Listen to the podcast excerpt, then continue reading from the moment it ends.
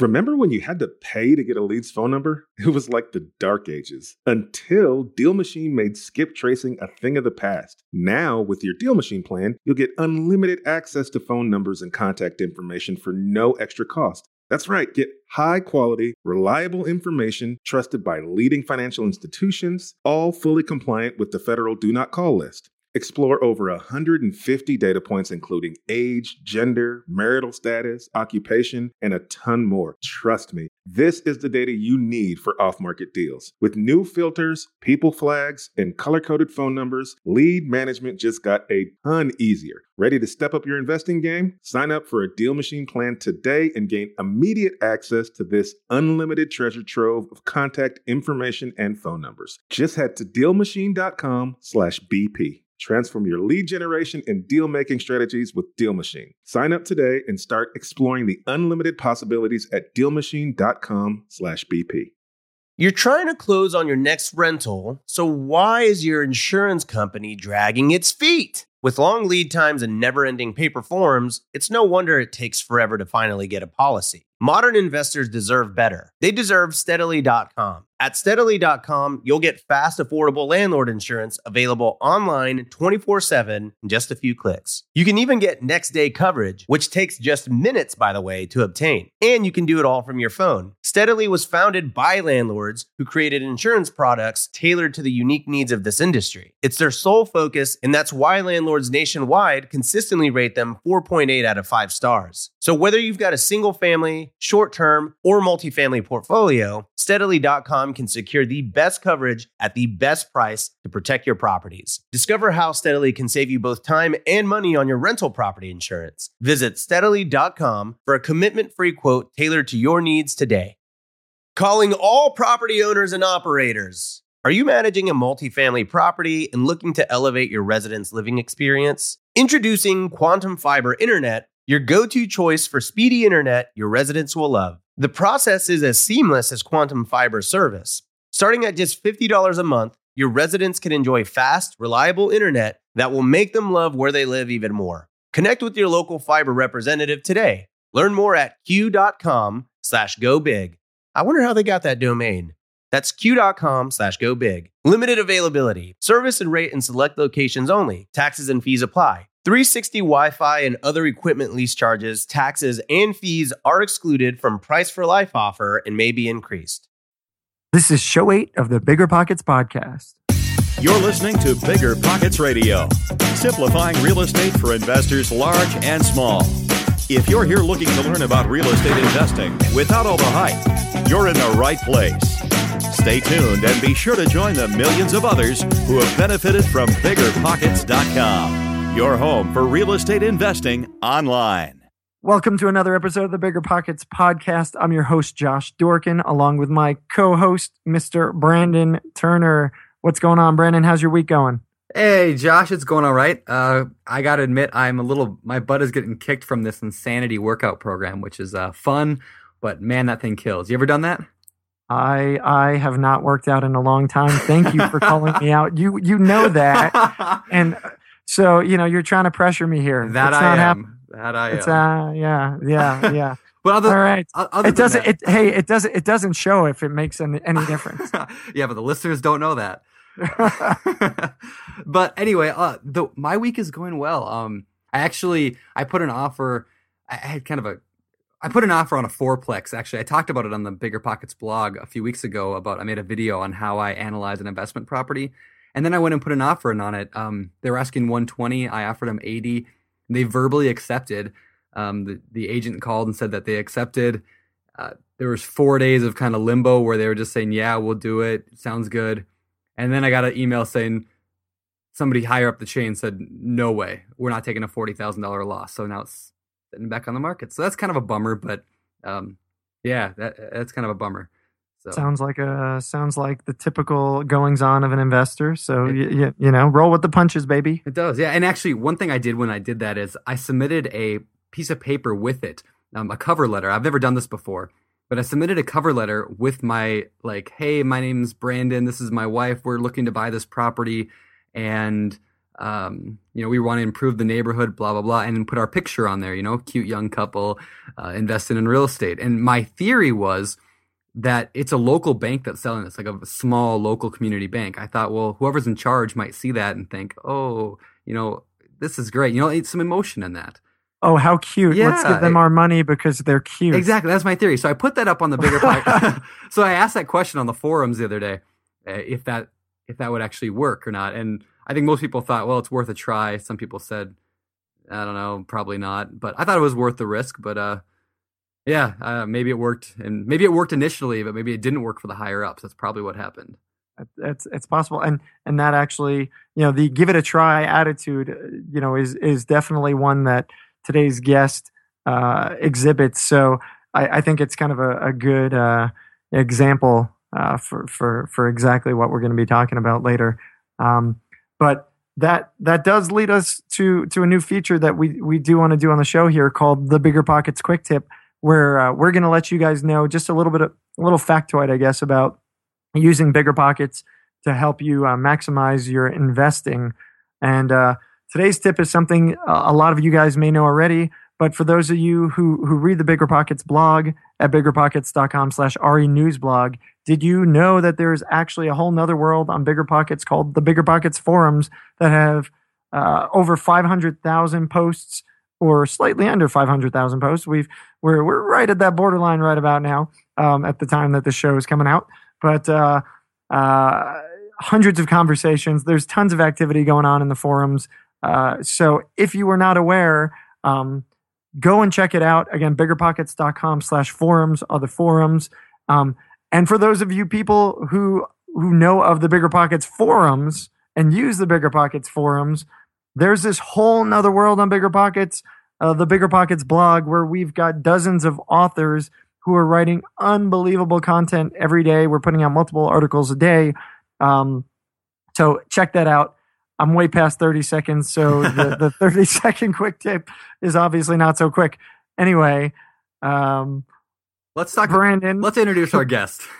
why, why, why don't we do that? Al Williamson, our guest today, is a professional civil engineer uh, who's also a landlord. Um, Al's pretty pretty active on Bigger Pockets as well as on his own blog, Leading Landlord. Um, and Al uh, Al talks about pretty unique ways uh, that landlords can create new income streams, reduce expenses, increase their equity, which is uh, pretty much what we want to talk to Al about today. Uh, so, Al, welcome to the show, man. Thank you, Josh. It's an honor to be here. All with- right. With, Brandon too. Yeah, the honor is all ours. Slightly less honorable with Brandon, but you know, yeah, it's, it's Thanks. definitely good to have you, man. definitely good to have you. All right, man. So let's jump right into this. You are a civil engineer turned landlord. Tell us a little bit about your your civil engineerness. Okay. Yeah. Well, I've always was a tinker. My father kind of was a mechanic, and he he made me watch him, and then I just kind of got into it. I lo- love fixing things more than blowing them up. So Nice. I had had to pick a major, and um, if I wanted to be an inventor, which was the goal, I figured I better just do something general. Let's do civil. So Okay. that's that's how that came about. And what what's the focus in civil?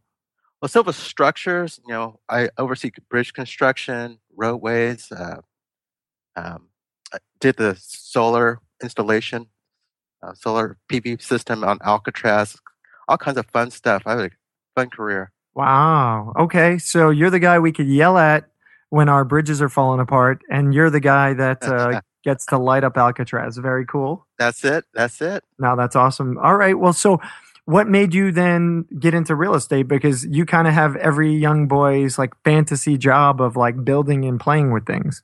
Yeah, you know, I wasn't even thinking about real estate until I got married.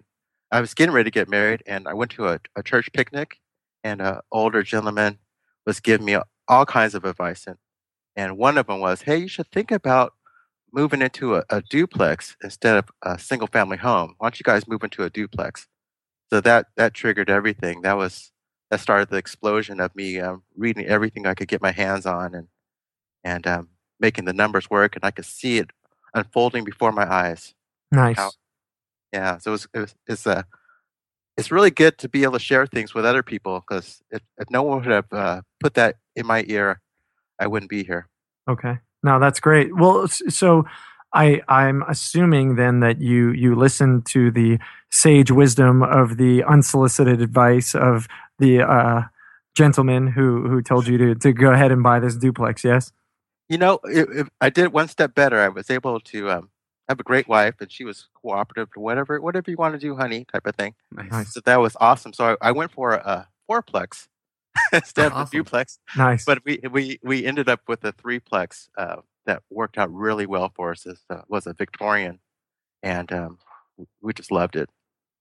So so we bought it, of course, and we moved into it, and and we did uh, that play of renting out the other units to offset our living gotcha. Yeah. I Gotcha. started. Oh, oh, sorry. Go ahead, Brandon. Well, I, I was gonna say I started kind of the same way. Um, I bought a. I mean, after my first single family house, which I sold, my wife and I bought a duplex and moved into it, and the other unit offset the the, the living expenses, so we were living for free for that year, and it was awesome. And uh, Yeah. yeah, it- it's a great way to start. It is. It's like the you know the best piece of advice for someone who's who wants to do a little bit more, especially wealth building while you're young. That's just an awesome move. Yeah, no, I agree. Because I mean, now that I moved out of that place, and probably the same for you. You know, we have that fixed rate, low interest rate, owner occupied mortgage. You know, but I don't live there anymore. I just get to keep that. I think I'm at like four or five percent on that one, and uh, I'll have that for probably the next twenty five years. So There you go. It's a great way to step in because you step in as a um, with a low percent down, right? yep, So so that was great. But um, I don't still have mine. It it blew up on me. It it quadrupled in value, and I I did a 1031 exchange oh to, nice. to take a little bit off the top there. Nice. Yeah, that didn't happen to me. I think mine's dropped twenty thousand in value, but but it doesn't really Uh, matter because it's fixed rate mortgage and it cash flows. there you go. That's it. So- That's it. Hey, what Al is a 1031 exchange for those people who are not aware? So that's how you can move your equity without having to pay taxes. So you can move into you have to take on a little bit more debt than than you currently whatever your mortgage is has to be bigger, and um, you can exchange your property for something that's um, that's larger, has has um, more debt associated with it, um, without having to pay that twenty five long term capital gains. Gotcha. Gotcha. So, and and of course, anybody who's who's hearing this and wondering about 1031 exchanges, please seek the advice of a professional before trying to go ahead and and uh, do one of these things. And there's plenty of information about 1031s on Bigger Pockets. Um, but uh, uh, oh, okay, so you you got into real estate. You you bought this this multi. You know, now you're living with your tenants. Let's Yes. talk about that because uh, you know, for me, I never did it because that was a huge fear. I did not want to live next to my tenants. I didn't want to bang on the door at, at two in the morning. I don't want my tenants to know where I live. You know, I don't want to deal with that headache. Um, what are the pros and the cons of living next to your tenants? Well, you know, you know, it really depends on your personality and how you're going about it.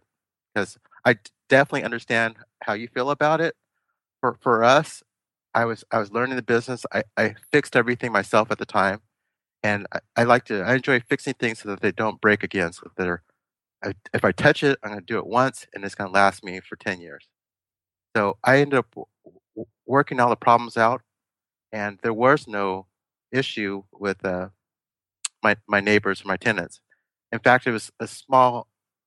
I don't know how it turned about, but I realized I was able to kind of create a little community there, where everyone was uh, taking care of each other. And when we moved out, uh, we were able to bring uh, someone to replace us into our unit that also fit into that little community that we had, and it was great. They they ended up not even wanting us to. They just sent the rent. They really wanted to, to take care of the place themselves. They wanted to um, take care of each other. So they had a, a big stakeholder type of mindset. So that's in my case. That's what happened in, in my case here in Sacramento. So I don't have any cons at all. Gotcha. And and you, and you know that's one of those things that you know I definitely wanted to talk about with you. Um, I know you you tend to uh, I, I guess preach uh, is, is maybe the the right word. I don't know about That's a, uh, that's a good word. yeah, okay, okay. Um, you know, preach about uh, the community and and building a, a sense of community and and taking care of your tenants and you know being a good landlord and you know I, I that's that's phenomenal. That's you know we're we're all about that. You know we want we want more people uh, to be doing that because you know I, I, anyone who knows me will know that you know I'm really big on we as an industry need to work better. We need to try harder. We need to to really do our best to um, build a better image, um, and not just for PR sake, but because we need to do better by one another. And and so you know I, I think that's awesome. Um, I, I, why don't we talk about that? Why don't we talk about you know what, what's your what's your philosophy on um, you know j- just what landlords need to do to be good landlords? What's a good landlord in your mind? Okay, you know, I think most landlords, especially the ones I read I follow on Bigger Pockets, are great with with their tenants and taking care of their units and their properties. They're not they don't fit into the slumlord thing at all what I really get passionate about is beyond your property line. as soon as you step out off your curb, you got you're part of the, rest of the neighborhood. There's all kinds of interconnections there. Everyone's depending on you as the property owner to participate in the civic activities of that on that block. So if if you check out, your tenants check out, and there's the community has, um, has lost a great opportunity to um, to grow and, and to strengthen the, that block. So it starts a downward spiral if the landlord is not interested. If the landlord has a ATM philosophy about their property and doesn't care uh, as long as their roof is not leaking, they don't really care what's going on or, around their property, then that sets uh, the stage for neighborhood decline. I, I I I agree with you. Um, you know, it's funny. I had some property in uh, in the inner city, and uh, you know, I ran a nice property, and of course, uh, the properties around mine started to to kind of decline, and you know, it was it was horrifying uh, to see this be, because you know I'm doing my best. I'm trying to you know keep this up. I was not. I was an absentee. I was long distance landlord, um, but uh, what I what I had zero control over was what was happening in the community, and and so you know, unfortunately, no matter how hard I tried, no matter what I did uh, to be a good landlord, if the other properties are falling apart and and the landlords aren't involved in, in what's going on, that's exactly what's going to happen. And I had a bail. I had to get out before I was bleeding. You know, uh, you know, so much so I was I was broke. You know, I couldn't do that. Yeah. So I had a bail. Um, and it was unfortunate because you know there was an opportunity for this to really turn around and become a you know a, a great uh, great area and a great great investment. But right. know, I, I totally agree with you on that. That's that's a great philosophy. Well, let me add a couple more things. Is I think if you're in the inner city, what I'm talking about is inner city things. If you're in a middle class or affluent neighborhood, then disregard everything I said. Those guys are that those communities are taking care of themselves. You know, it's a healthy environment, especially as you go to an affluent neighborhood. They don't really care about landlords. They can live with without landlords. But if you move to the inner city, they are dependent on landlords. That's where the uh, um, owner occupancy rate is low, and the renters percent of renters is really high, and, and landlords have all the levers at that point. So if, if landlords are who have all the, the biggest stakeholders, if they're not interested in the community, guess what? It's, it's all kinds of disorder and and that's going to attract um, all kinds of things that you don't want to happen there. Okay, okay. So, how does a landlord make sure they're not a slumlord? Then I, I you know, I, I, it's kind of it's one of those like hey if you don't know who the slumlord is in the room you're you're him no no that's not what i'm talking about at all i think i think generally all landlords are taking care of their tenants and they're fixing things at times. There's very few that are slumlords. I'm talking about talking to the landlord that owns the property right next to you. Making sure that that you guys are watching out for each other you know. Making sure that litter doesn't stay on the ground for prolonged times. I mean, you don't have to pick, spend all day picking it up, but you're responsible for making sure it gets up. oftentimes, and I'm talking about inner city, uh, things go unresolved because no one steps up as a leader, and, and things languish because no one's oper- operating as a leader. Okay.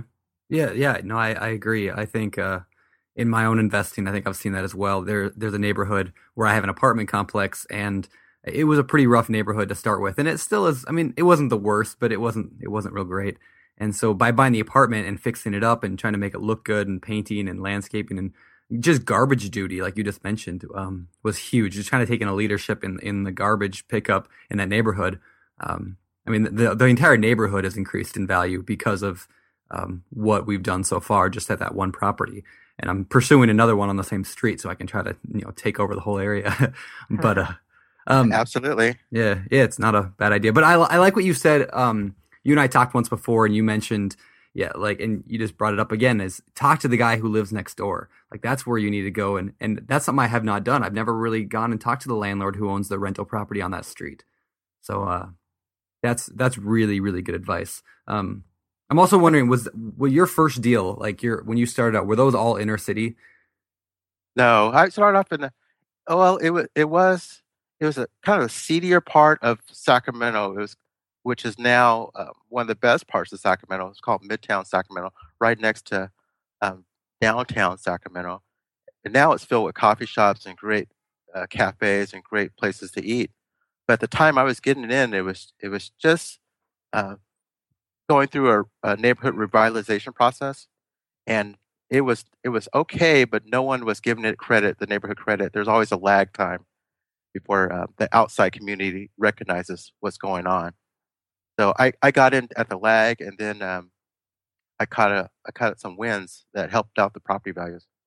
Okay, and, but now you now you probably do a little bit more with the inner city. It sounds sounds like.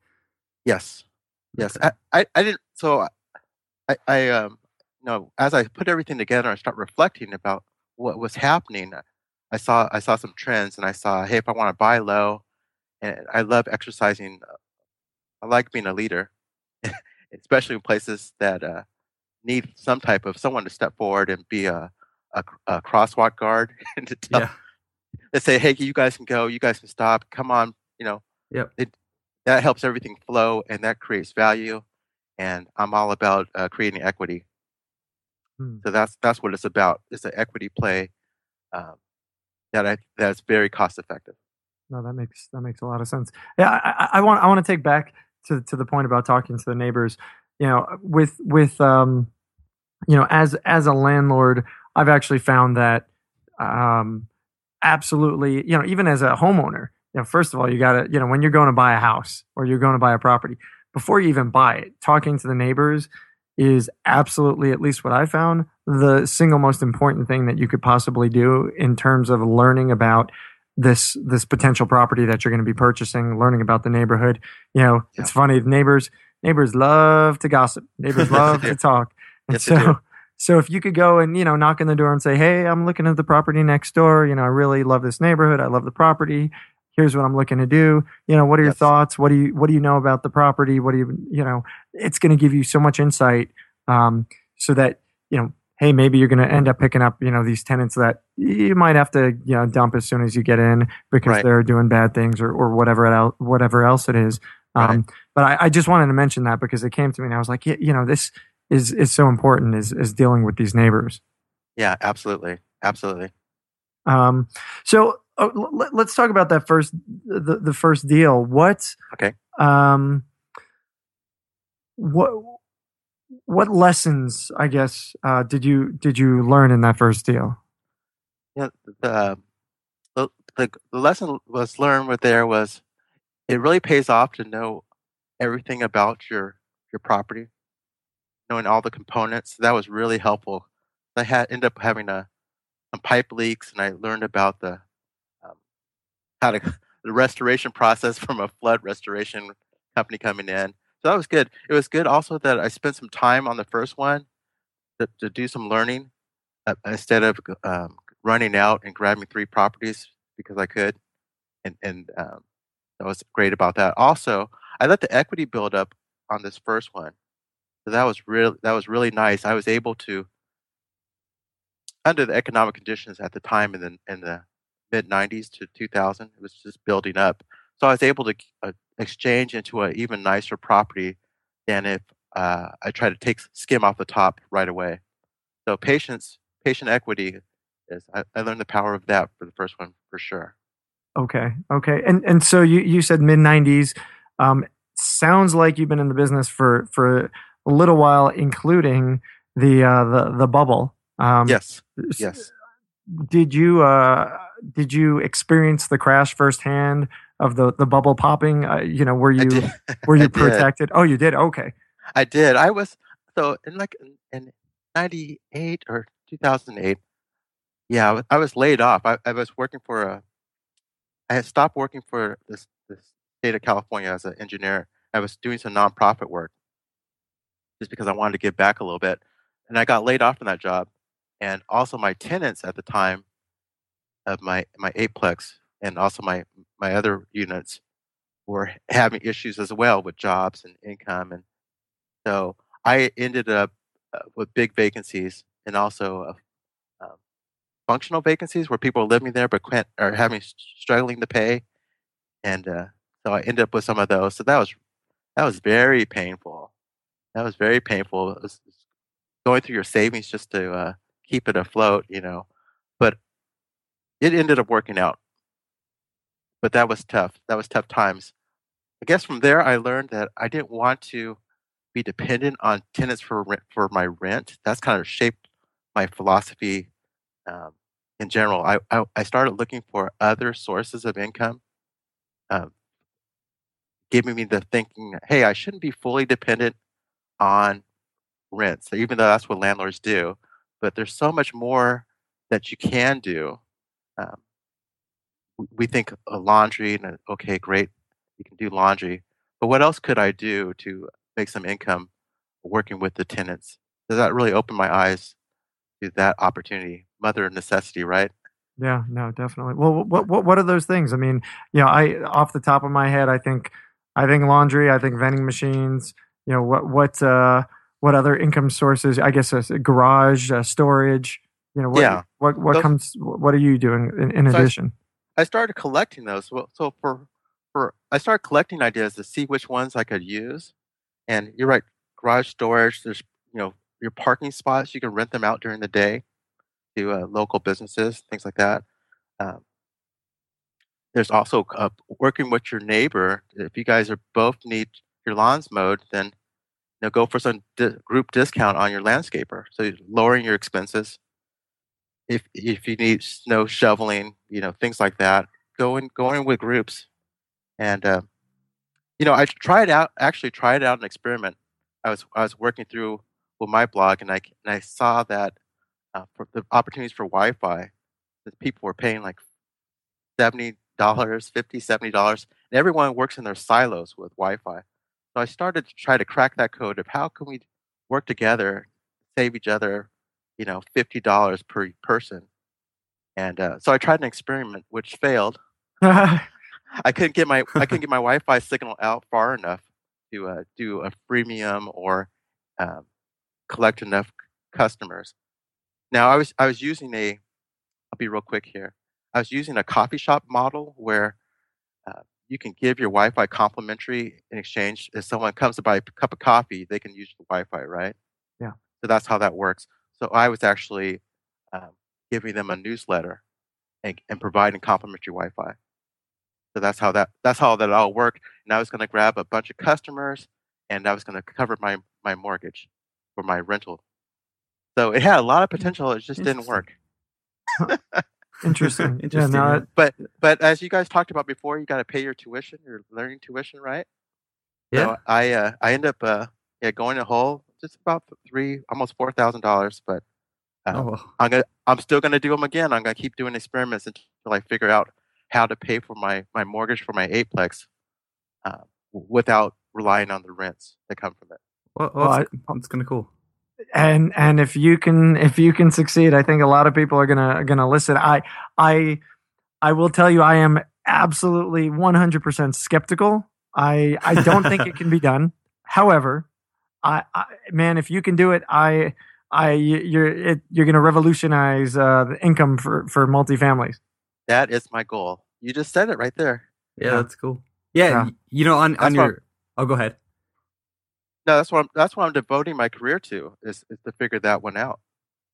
That's cool. You you talk about on your blog. I read something the other day that said uh you call it the hundred dollar expense reduction challenge, and I know you Yes. just touched on that a little bit, but I'd like to talk a little more about that because you know it's it's oftentimes landlords look at ways to increase income, and we say, well, we can raise the rent a little bit, or we can you know charge late fees, or we can you know whatever rent the garage out.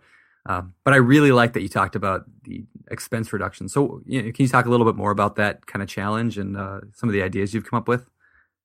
Well, I'm just starting this challenge, but yeah, I'm going to look through every piece of my expenses and, and try to try to brainstorm ways so that I can reduce them. And um, basically, the goal is is to find hundred dollars of savings. Now, this this is the flip side. I did a hundred dollar income challenge for alternative income. Now I'm doing the expense reduction to see uh, what comes out of it. I, I don't know. You know, it's like the beginning of a math problem. I don't know what's going to fall out but I'm putting myself out there and um, ha- having my you know people hold me accountable. It puts the pressure on. So and that's when I that's when I'm the most creative Yeah. when I'm under the gun. So that's that's I, I, you you will know. I'm going to keep it up in my bigger pockets blog of what what comes out of it. Oh, Oh, that's cool. great. That's great. Hey, Al, let's let, let's talk about financing a little bit. Um, Okay. What uh, what type of financing are you using? It, it sounds like you're you're mostly a, a multi-family guy. Are you Yes. uh, you also doing singles or or I have one single I had to buy because it's right next door to my multi. you had to? Well, uh, for defense, for defense, yeah, I didn't Oh, want the wrong person. That would have the wrong person moving there would have emptied out my my eight unit. Yeah, so I bought that one. Um, it's a mixture of family loans. Um, I take I have some families with a little bit of savings at low interest rate. I can give them a much better rate. So they're really happy with that. So I do that, and then like for the for the single house that I have, I had a, a little chunk of change and a bunch of friends with even less chunk of change. So I took make some promissory notes for them for friends, and secured by the the single family house, and we just um, bought it outright.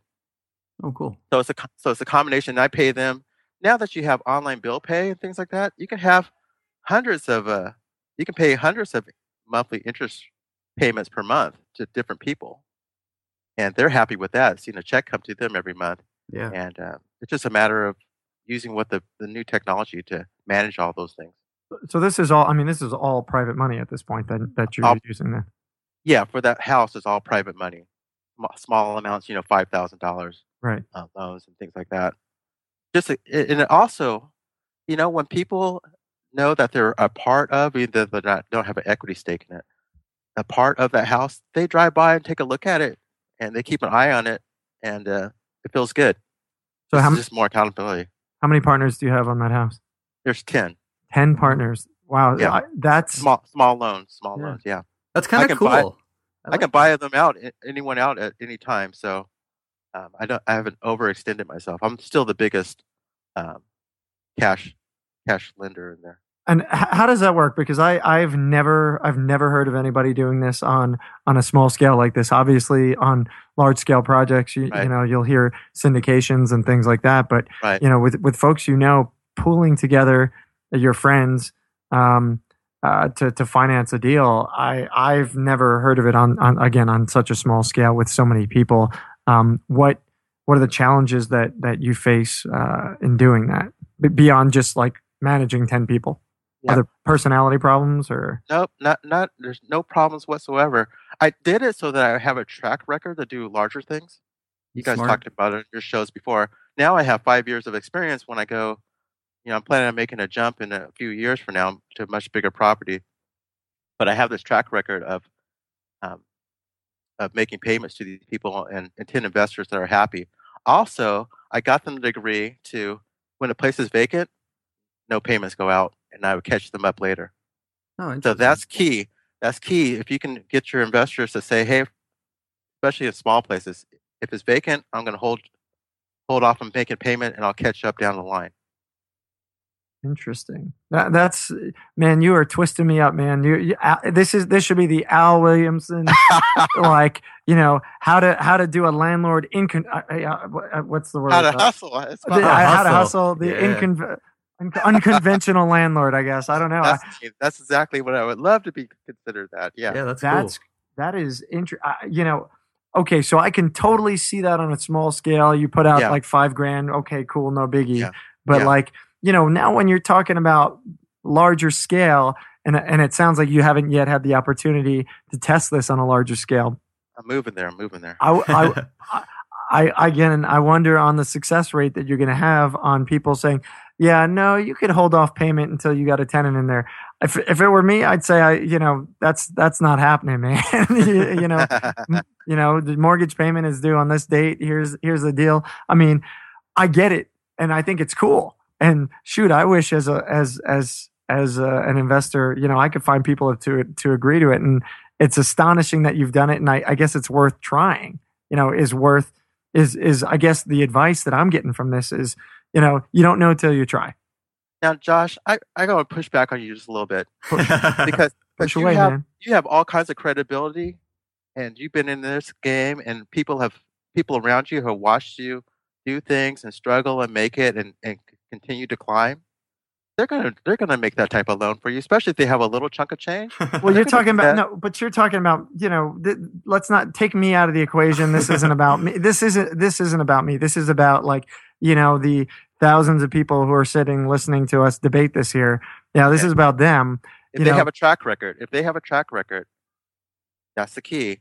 Yeah. Then that eh, and and people and they work with integrity and people know that, and and folks are having one percent interest rates in the bank. It sounds like a pretty good option to me, especially especially if they say, "Hey, "I'm going to buy you out anytime." Interesting. Hey, Brandon, what's what, what's your take on this, man? Get get in on this action. Come on. All right. Well, what it brings up in my mind is Kickstarter. You know, the the website Kickstarter, where uh, Yeah. crowd, crowdfunding and all that. Um, That's it's, it. Yeah, it's like a small version of that. And I know that there's there's rules being changed right now. Um, and I don't I don't claim to understand all of them, but I know that the government is becoming more and more uh, open to this kind of thing for real estate investors. You know, before it was syndications were a real complicated thing, and you had to get SEC, uh, I guess, regulations. I figured out, and it was a mess. Um, but I believe that they're opening that up. So I'm interested just to see, you know, how that's going to turn out for you, and if you can do it on a bigger scale. Um, I mean, Brian Burke a few uh, a few weeks ago, I think it was show three. Um, I mean, that's what he did. He went in with uh, what did he say? He got half a Police million dollars. Yeah. yeah. police Yeah. officers. He went and got Yeah. 20, 20 police officers or whatever, and uh, Yeah. they raised half a million dollars just like that. So, kind of a uh, I I just I love the fact that you're willing to try this stuff and and Yeah. uh, kind of make yourself the uh, the test dummy. For, I. I- hey, I- take away dummy. Not, he is no dummy. That's for sure. I'm, I'm the test.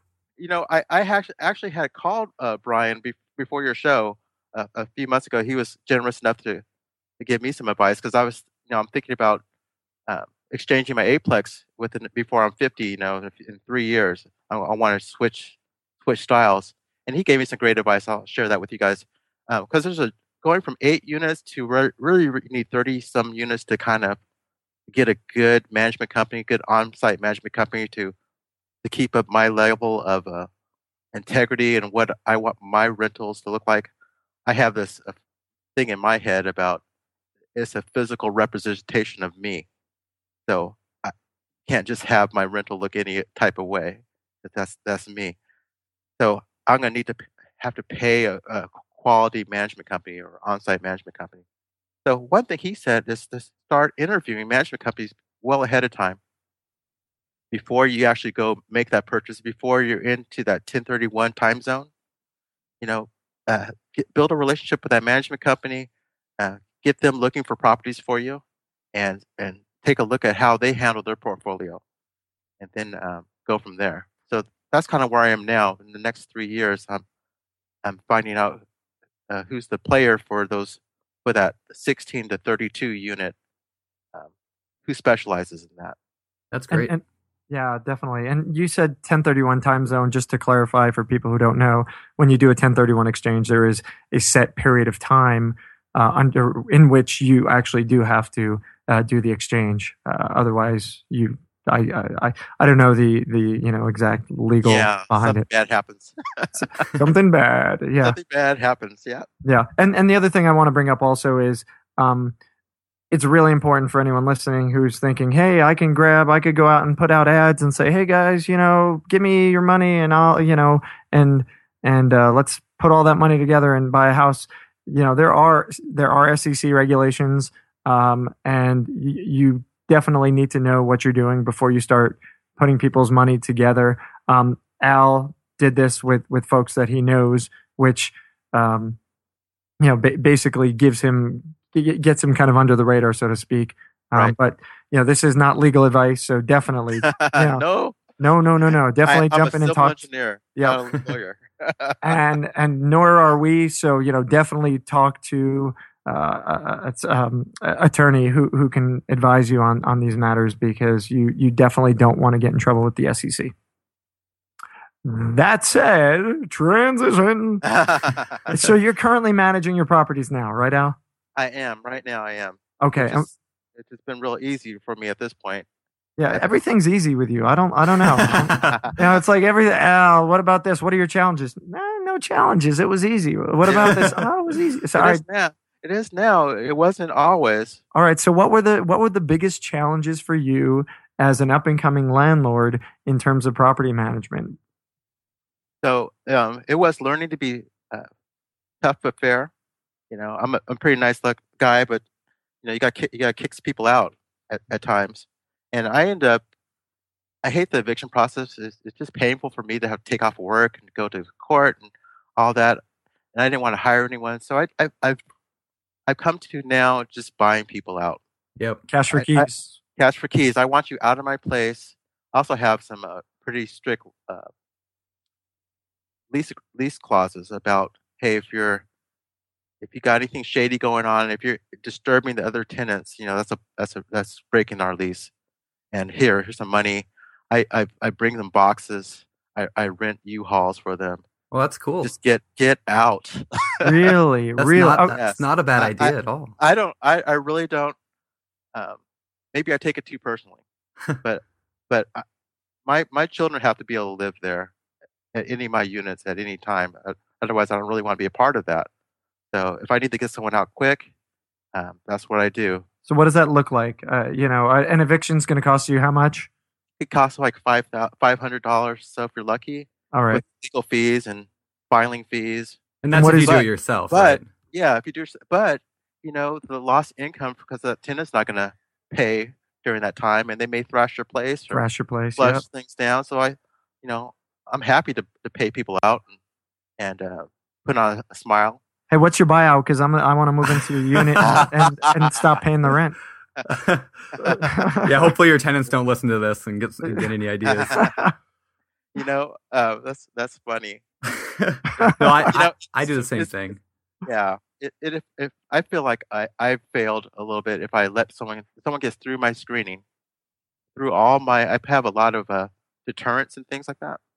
Like I have um, signs that say "Smile, you're on camera," different things like that. Now, is there an actual camera or you? I, I you don't talk about that piece. I bought the look, sign. Look I- around. There I might be. it's a deterrent. It's a deterrent, and I, I try to stack deterrents on top of each other, um, letting them know, hey, I'm the neighbor, I'm the neighborhood watch captain here on this block. you know, when I'm screening people, they they know that. Oh, that's great. And and you know, uh, we we put together on Bigger Pockets the this ultimate guide to tenant screening, uh, which anybody listening can check out at biggerpockets.com/slash tenant screening. And it's got tons of really really awesome information about screening a tenant. But let's you know, I'd love to hear from you. You know, what are your particularly because of of of the demographic. You know, what what's the biggest challenge in, in screening tenants for you? You know, you want to. For, me, I want to make sure they have three times the the income, their income be three times the rent. yep, I do the same thing. And I'm also looking for um, assurances that they're going to be able to make that into the future. And and I'm a maybe a little lenient uh, uh, if I hear their their problems or what happened and that things have changed, then I'm I'm going to uh, work with them a little bit. But you know, lately is where I am right now with the place and how the neighborhood's going is we're getting a much better quality of tenant. So all those uh, excuses and things I don't, I really don't have to deal with anymore. It's during the during the lean times, like the uh, 07, 08, when everyone was getting laid off and housing was going down and jobs were going away from Sacramento. Sacramento was hit pretty hard, so you had to deal with the gray market a little bit more. Well, and I, I, think another part of that, Al, probably is the fact that you've you know improved your properties and and you kind of build a reputation, right? I mean, right. people start to know in the neighborhood that you you run a, a, a tight ship and uh, this is a good place to live. Do, have you noticed that as well? It is, and our neighborhood's better. You know, one of my I have this thing called the the, the landlord lid, where other landlords kind of keep your property values down. That's the lid they place. But working with to get working with other landlords and working with my neighbors and and doing the community building things like a national night out and the, the and always being the you know the, the crosswalk monitor telling people hey hey you got you really got to clean up or this is not you know I, I I need to talk to your landlord about what's going on here you know I don't have a problem putting myself in that position has made our neighborhood better and it's nicer and it's um so more people are attracted to it. It's also become it's it's it's so nice that it's become a political football where they're trying to redistrict my my neighborhood into another person's na- district. They're kind of fighting over this section. That's what's happened. So it really it really works. Talking talking to your neighbor, saying saying hello, works. That makes sense. You know, I can hear your. Uh, is that your daughter in the background, Al? Hey, we, yes, it is. We, we, I have a two, what? it's a two-year-old, two and, and what, three months or so right now. She's um, exercising her independence and nice. Yeah, and learning how to talk and becoming less frustrated. So okay, well, actually, yeah. Why don't we go into that a little bit? Um, about you've got a family, obviously, and you've got young kids at home. So uh, a lot of our listeners, I'm sure. Uh, have kids at home and they think, well, you know, I got a 40 hour week job and I got kids and a family. I can't invest in real estate. on have time. Maybe we can talk about that a little bit of how you balance that. You know, I, I kind of end up juggling with them more so than balancing it. When when it's crunch time, like when I'm, I'm flipping over a unit, I let them know, hey, I'm gonna, I gotta get on this and stay on this. So Daddy's gonna be not here this weekend. so that, that's kind of focused. I don't really try to balance it. I I, I can't. I, I'm poor balancer. Yeah, I have, well, juggling's I have good. Balance juggling works. I do the same thing. I focus hard on one thing at a time and yeah, move things around. And tell tell people what's going on. You know, um, like I'm, I'm trying to get this project done. I'll be with you at this time.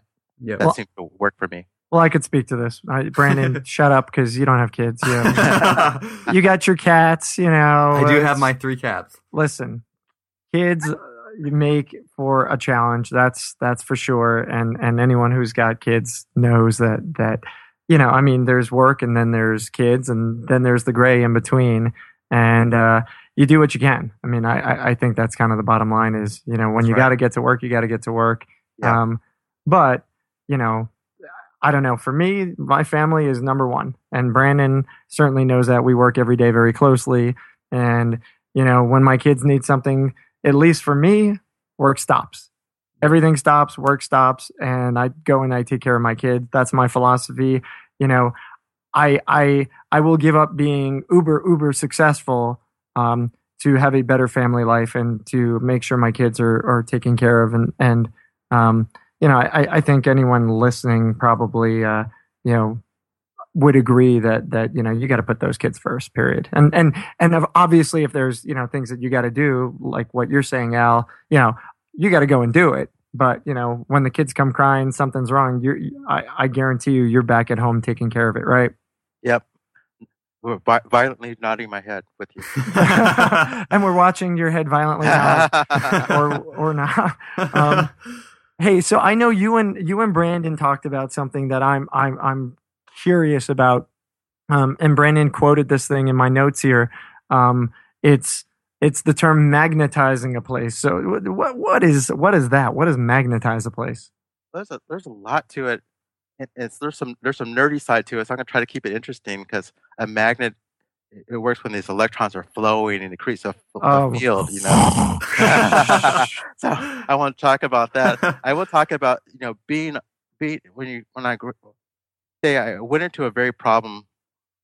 That was my how I did uh, my eightplex and how I do some other things is I go in and I'll buy the the most problematic and largest property I can that's close to the edge of the the good and bad neighborhood, and then I'll spend time there to get my personality to magnetize the place so that people know what my standards are and they know I'm not going away and they and they know I'll say this is not acceptable.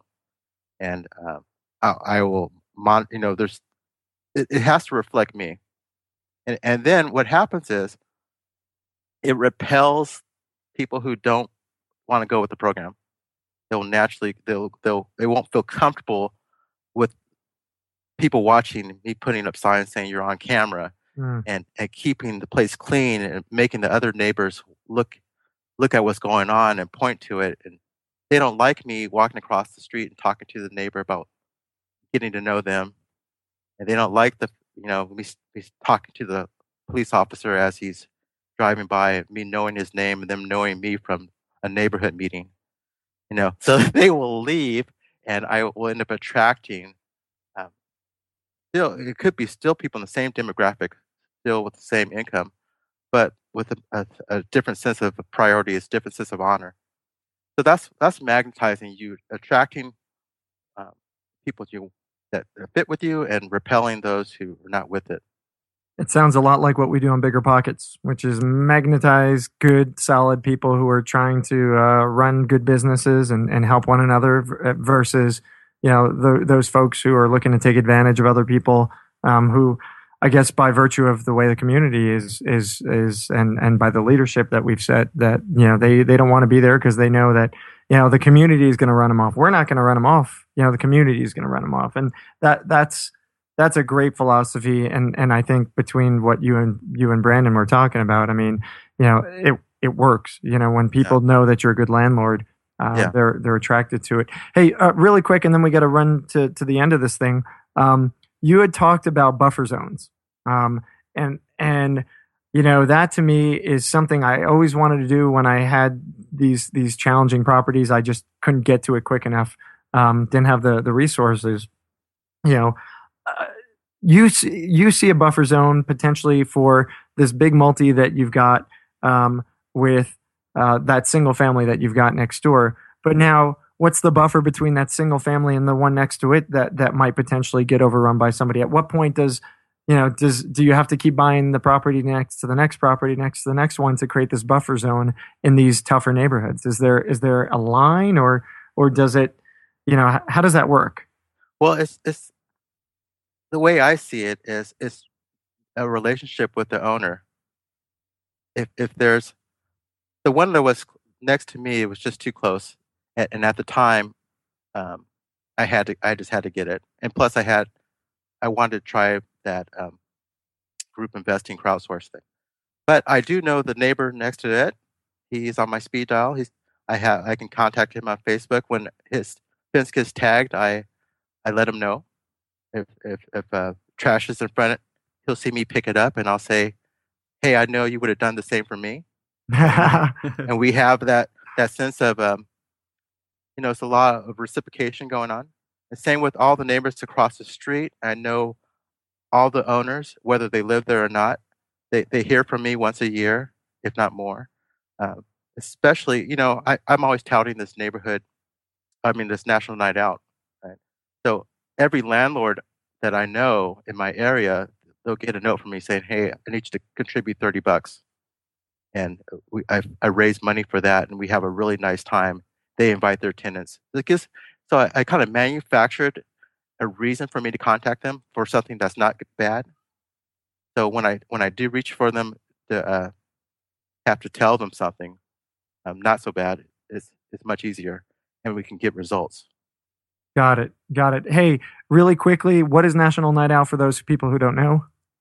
No, National Night Out is, it happens the first Tuesday every year. is is run by the um, uh, National Town Hall, Town Town. Hmm, it's I can't remember the name of the organization that runs it, but it's also part of the the Sheriff's Association.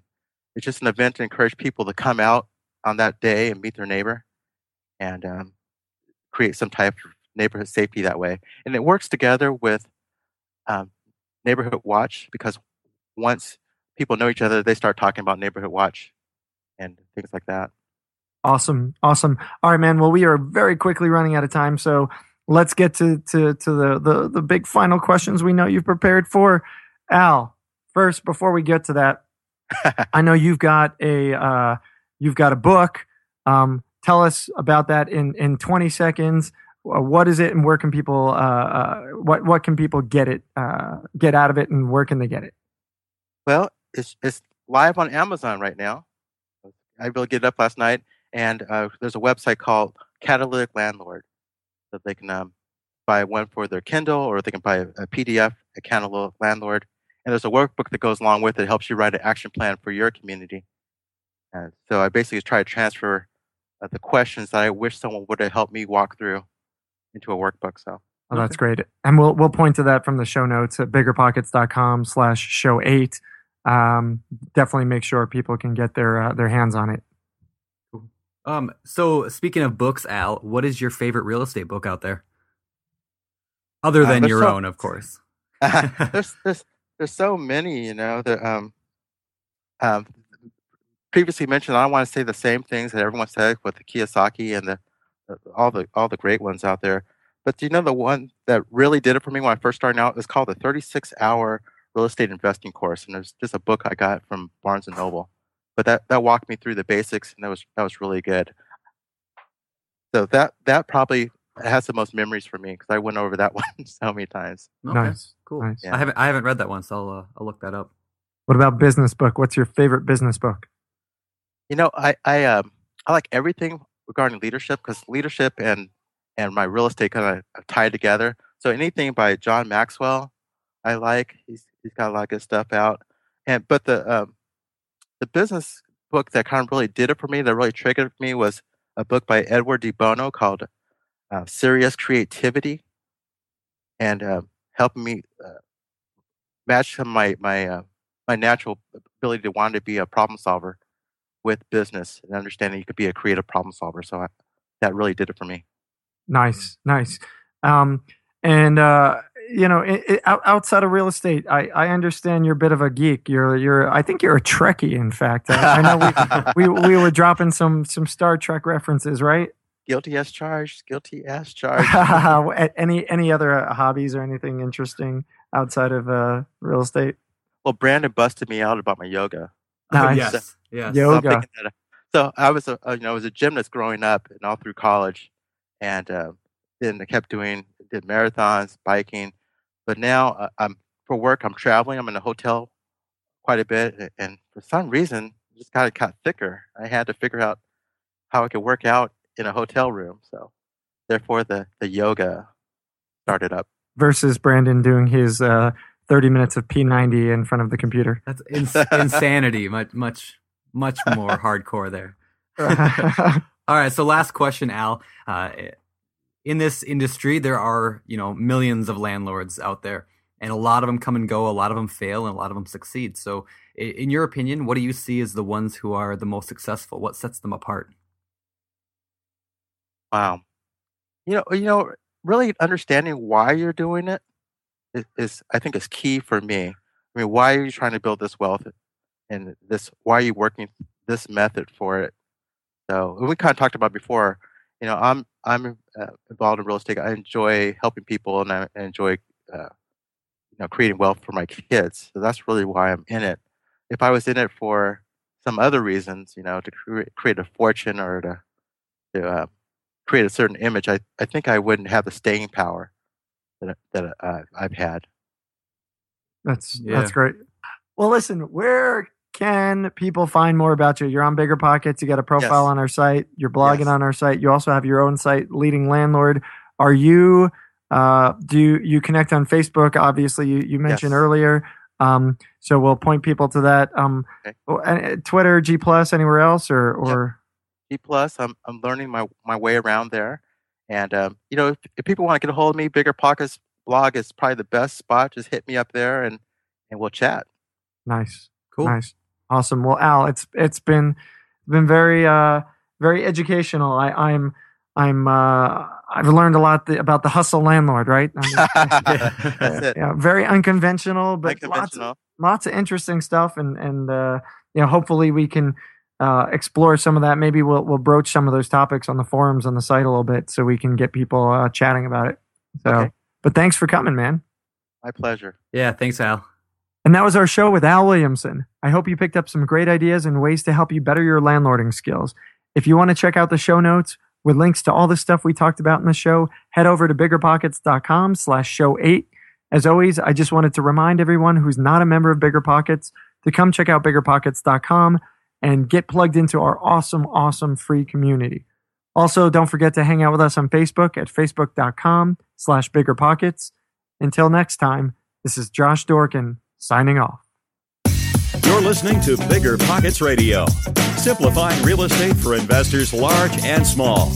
If you're here looking to learn about real estate investing without all the hype, you're in the right place. Be sure to join the millions of others who have benefited from biggerpockets.com, your home for real estate investing online.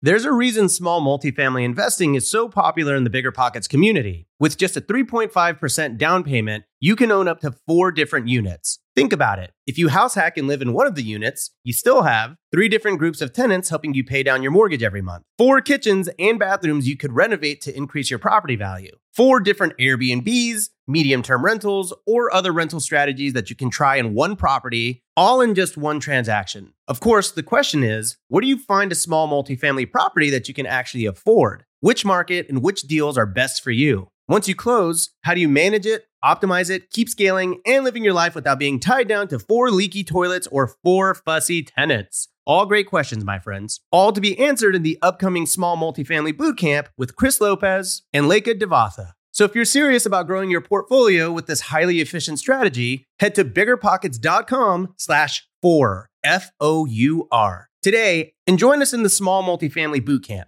See you there. The content of this podcast is for informational purposes only. Past performance is not indicative of future results, and all host and participant opinions are their own. Investment in any asset, real estate included, involves risk. Use your best judgment and consult with qualified advisors before investing. Only risk capital you can afford to lose. Bigger Pockets LLC disclaims all liability for direct, indirect, consequential, or other damages arising from reliance upon information presented in this podcast.